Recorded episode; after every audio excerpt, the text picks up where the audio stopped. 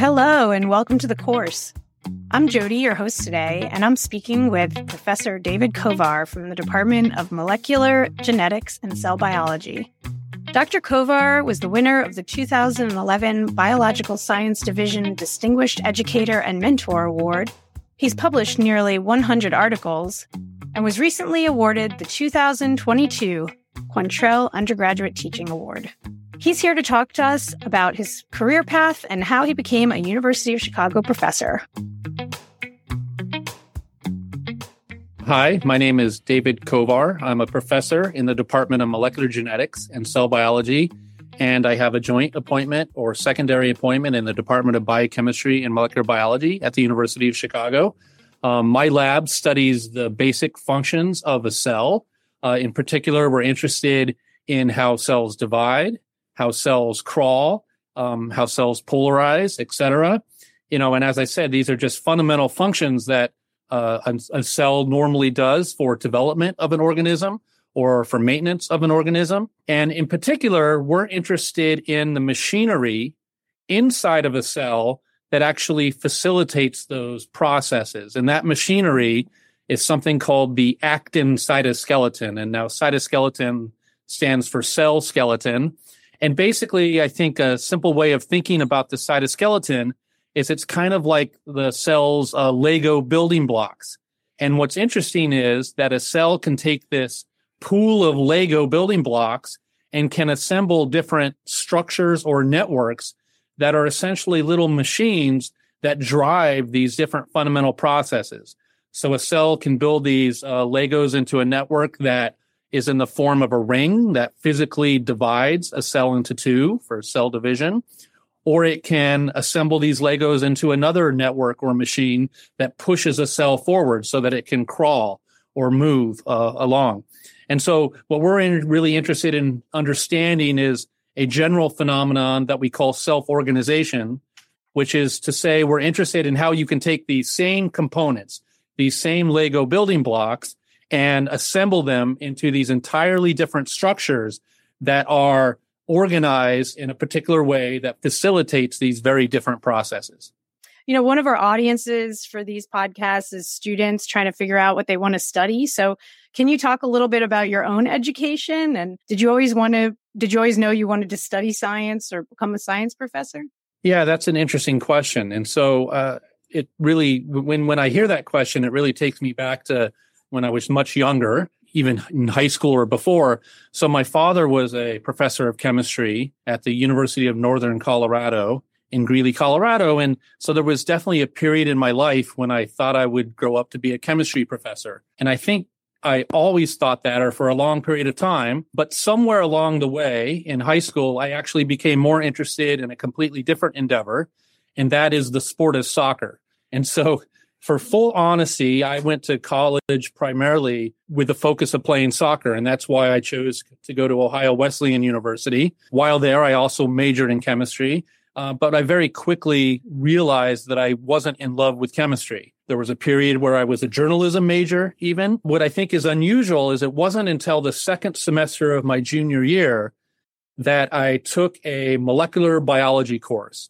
And this course just changed my life.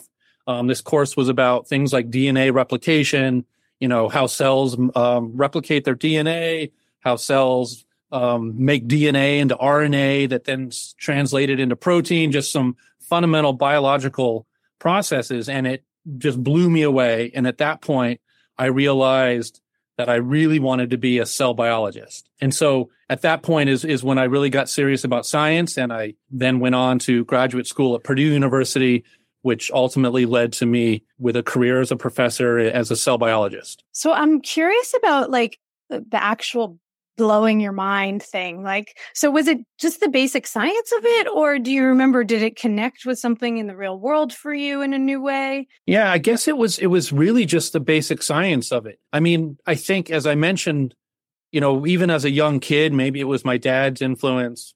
Um, I was always really interested in science in general, but something about just understanding how a cell works and being really excited about these underlying little molecular details that protein A binds to protein B, which facilitates this process. it just somehow really left left a deep impression on me. And I knew from that moment that this is what I wanted to study for the rest of my life. And so it it really wasn't anything more uh, exciting and then just something triggered in my mind that this was the coolest thing I had ever seen. That's an envious kind of magical moment that you had to be laser focused on something like that. So tell tell me a little bit about uh, choosing Purdue as the school that you went to for your advanced studies. Yeah, well, there's there's multiple reasons I, I ended up at Purdue. So um, since I didn't decide that I wanted to be a, a you know a, a, biology major until very late in the process. Of course, I was I was a step or maybe even two steps behind. You know, I, I frantically took a lot of courses my senior year to finish up the major and so forth. And in fact, I even remember upon making the decision that I wanted to apply to graduate school to work on a PhD, I suddenly had the realization that I needed to take the, you know, the GRE exam and looked it up. And, you know, I think it was like that coming Saturday was the last Saturday you could take the exam before applications were due. And I actually had to drive like two hours away and, and sit there on a wait list. Luckily, someone didn't show up and I got to go in and take this exam. So I was really behind in the whole process and there, and there weren't so many places that I was able to apply to. And Purdue University was just a wonderful fit for me. I was very lucky that I got in there, I think in retrospect, and it was still close to Ohio and there was a significant other that, that mm. uh, was still back at my school in Ohio. So I didn't want to leave too far from Ohio at the time either. Was there a mentor or somebody who was helping you through that process of deciding where to go? And yeah, that's a really good question. You know, many years later, looking back on it, uh, so so Ohio Wesleyan is a small liberal arts school. I think you know two thousand ish students, and I think I was very fortunate to be at a small liberal arts school because the classes were small and, and you know you got to know your professors very well, and and so it was a professor there um, who who basically really encouraged me and, and gave me the confidence that even though it was very late in the game, that I should still you know try to try to go to grad school at that point. Um, so that that was a big moment.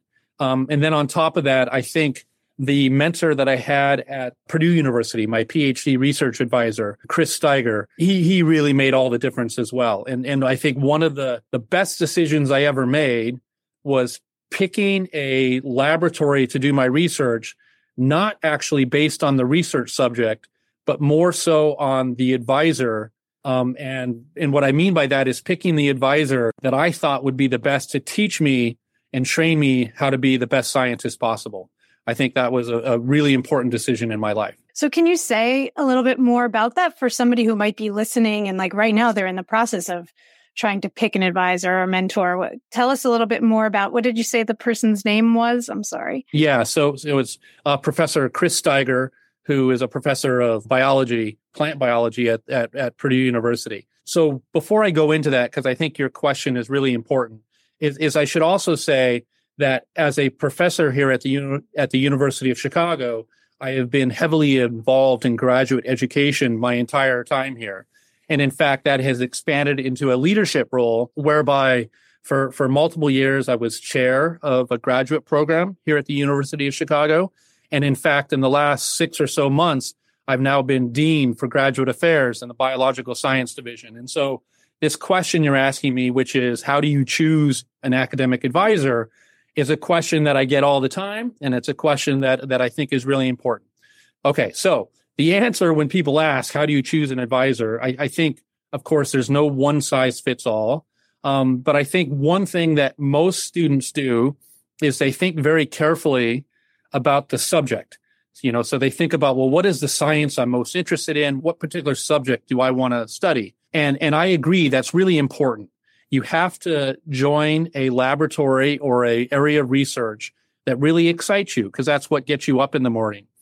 But I think what is sometimes overlooked or even often overlooked is this idea that in addition to the science, you're joining a laboratory, you're joining a professor who's running that laboratory, and you're also, of course, joining essentially a family or, or even I often think of it as a sports team where, you know, there are other graduate students, there are postdocs, there are technicians, you know, it's a, it's a group of people that you're joining and you'll be working with them for the next four, five, six years. And so I was very fortuitous and a senior student um, when I started graduate school at Purdue pulled me aside and told me the importance of making sure when you're picking a lab to think carefully also about the environment, the trainer, et cetera. And so Chris Staiger was a fairly new professor early in his career, and he had a lot of energy, and it was very clear that this would be someone that would really be vested in my development as a scientist and really go put a lot of effort into training me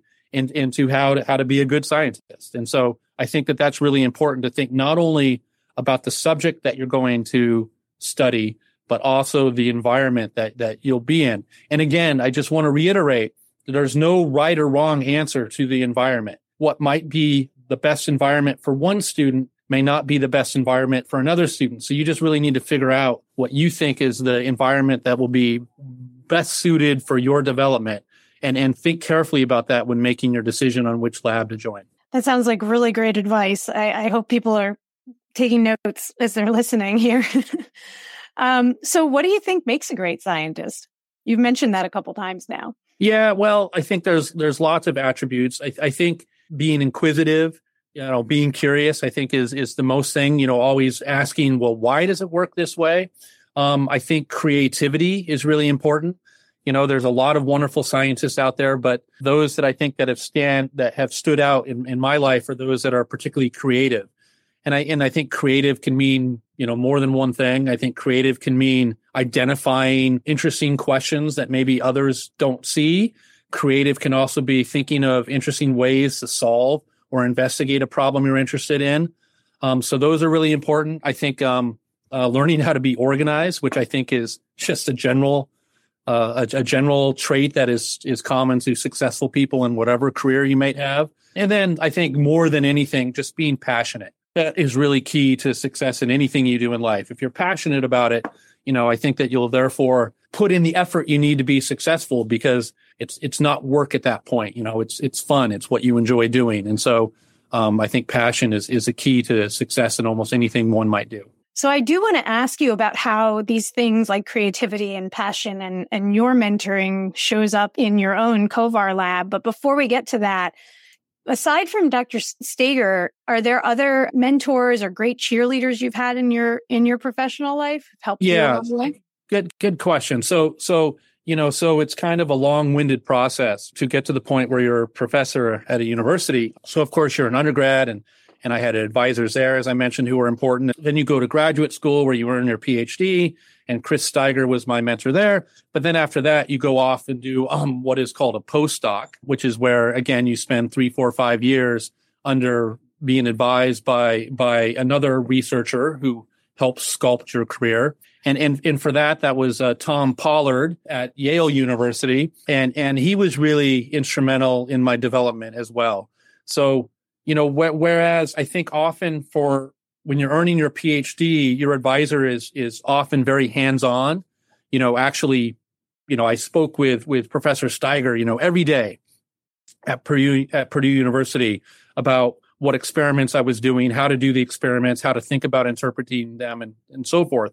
Well, when you transition to your postdoc, um, it's really important to become even more independent, where you're given the freedom to really, you know, follow your own instincts to really start to think about things yourself. And, and Tom Pollard was, was wonderful in creating an environment where there was structure and camaraderie and teamwork, but also really allowed a lot of independent, you know, in, independence, which I think is really critical because that's what you need when you go start your own lab is you have to be independent, right? You have to, you have to really not only be thinking of what, what are the important questions to go after and the ones that are actually experimentally tractable, but then also how to, how to uh, advise um, new students and new postdocs uh, to work in that area. And then, and then even here at the University of Chicago, when you when you start your position, you know you're a young new assistant professor, and you have somewhat no idea what you're doing, and you have to you're given an empty lab, and you have to buy equipment, and you have to you know um, recruit people to your lab and train them. And so I had a lot of wonderful senior colleagues who gave me plenty of advice about how to set up a lab how to properly pick people to come to your lab, um, how to help train people and so forth. And so, you know, I think the overarching message, which was kind of implied by your question is, yeah, you, you need people to advise you all the way along. You know, I've been here almost 20 years now, and I still go to senior colleagues for advice when certain questions come up. I think you should never stop taking advice. I think it's really important. Yeah, I think I think that never being afraid to ask questions is like a message you can't give to students too many times. I, I, I agree, and and yeah. you should never be afraid to say you don't know something and that you need help. I think right. it's really important. Yeah, yeah.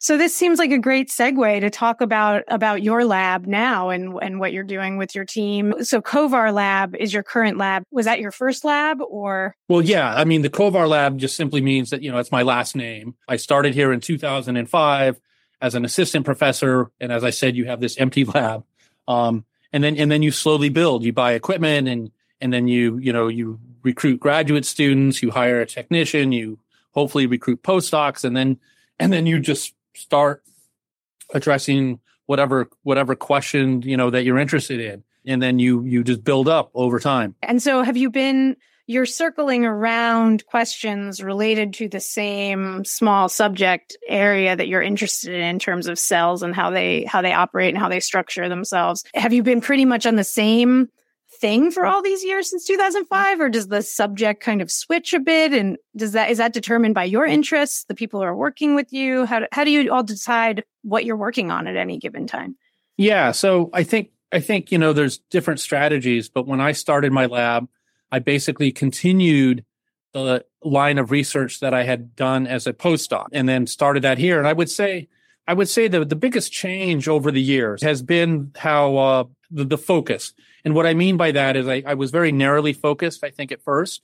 And I think that, that that was probably the right decision to make, you know, because you have, you know, fewer people and, and you only have a certain amount of time to get work done before you come up for tenure. And so I was very focused. And so what I would say the big change over time has been is that I've really broadened my, my areas of interest. And so I think to an outsider, it would look like, oh, these are all the same questions we've been studying for the last almost 20 years.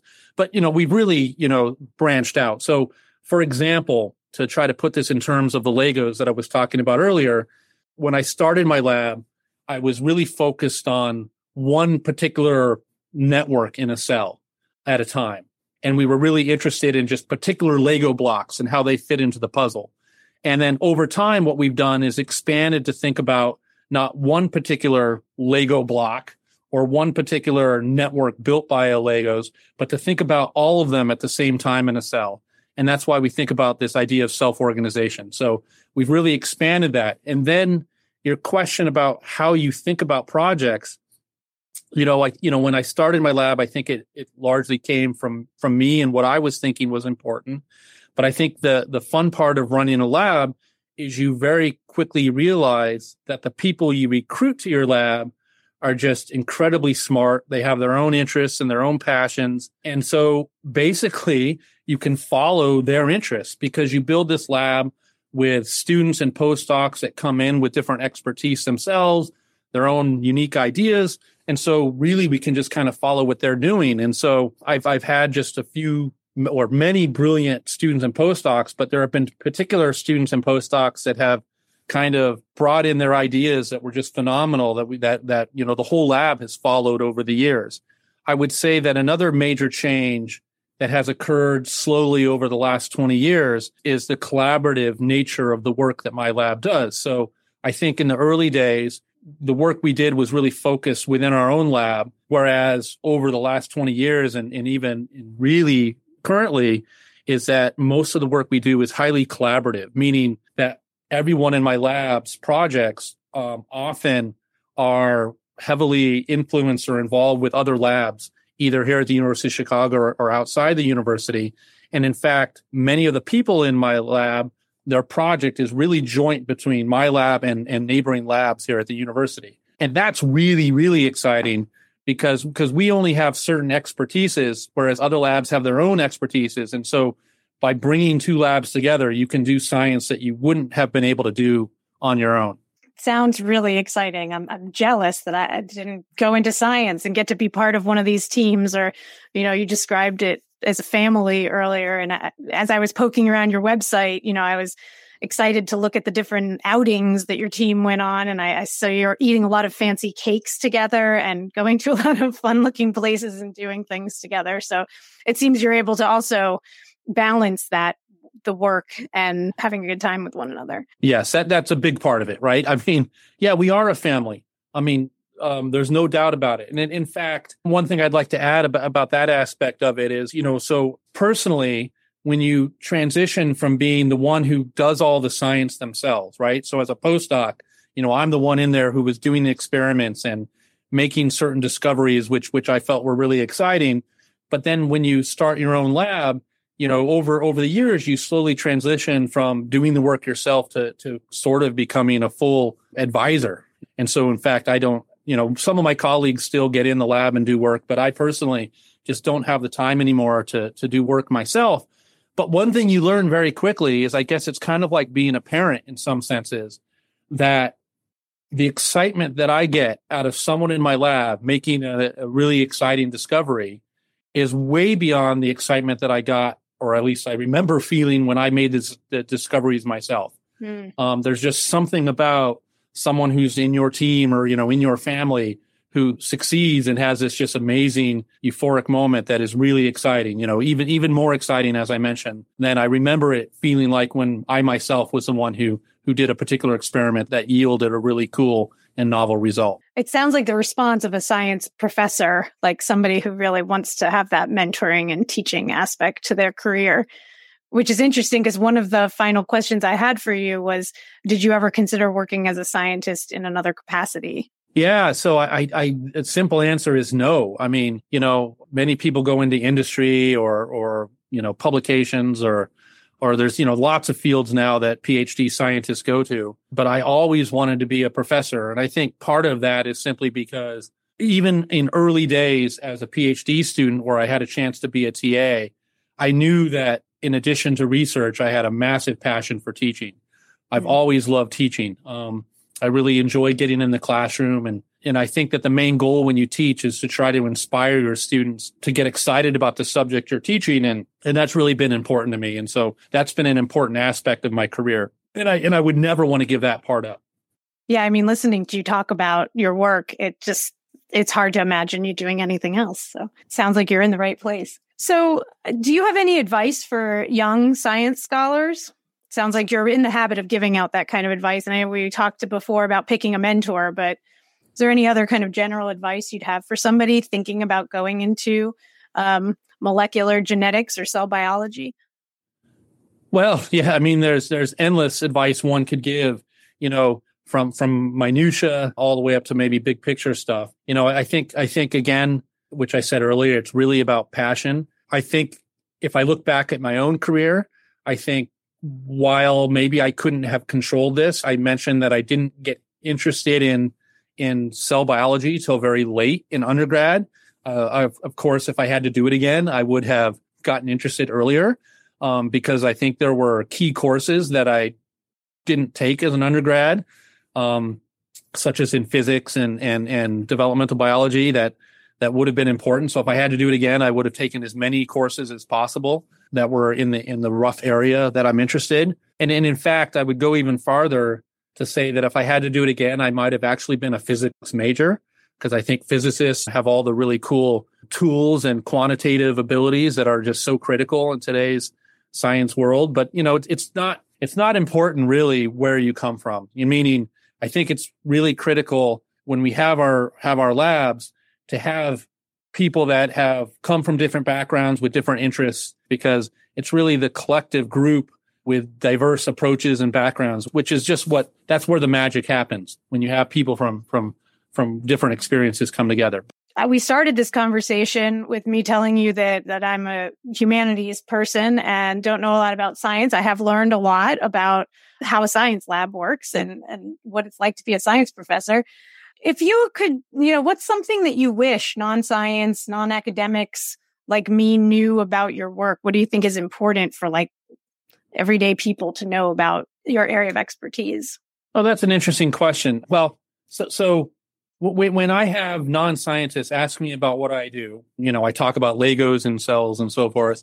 Um, I, I think one one common response that I get is the assumption that everything we're doing is trying to to solve a disease, find a cure for a disease, etc. And and I, I think what's really important is so someone like me is is what I think for years has been called a basic scientist. I think I would prefer the term fundamental scientist.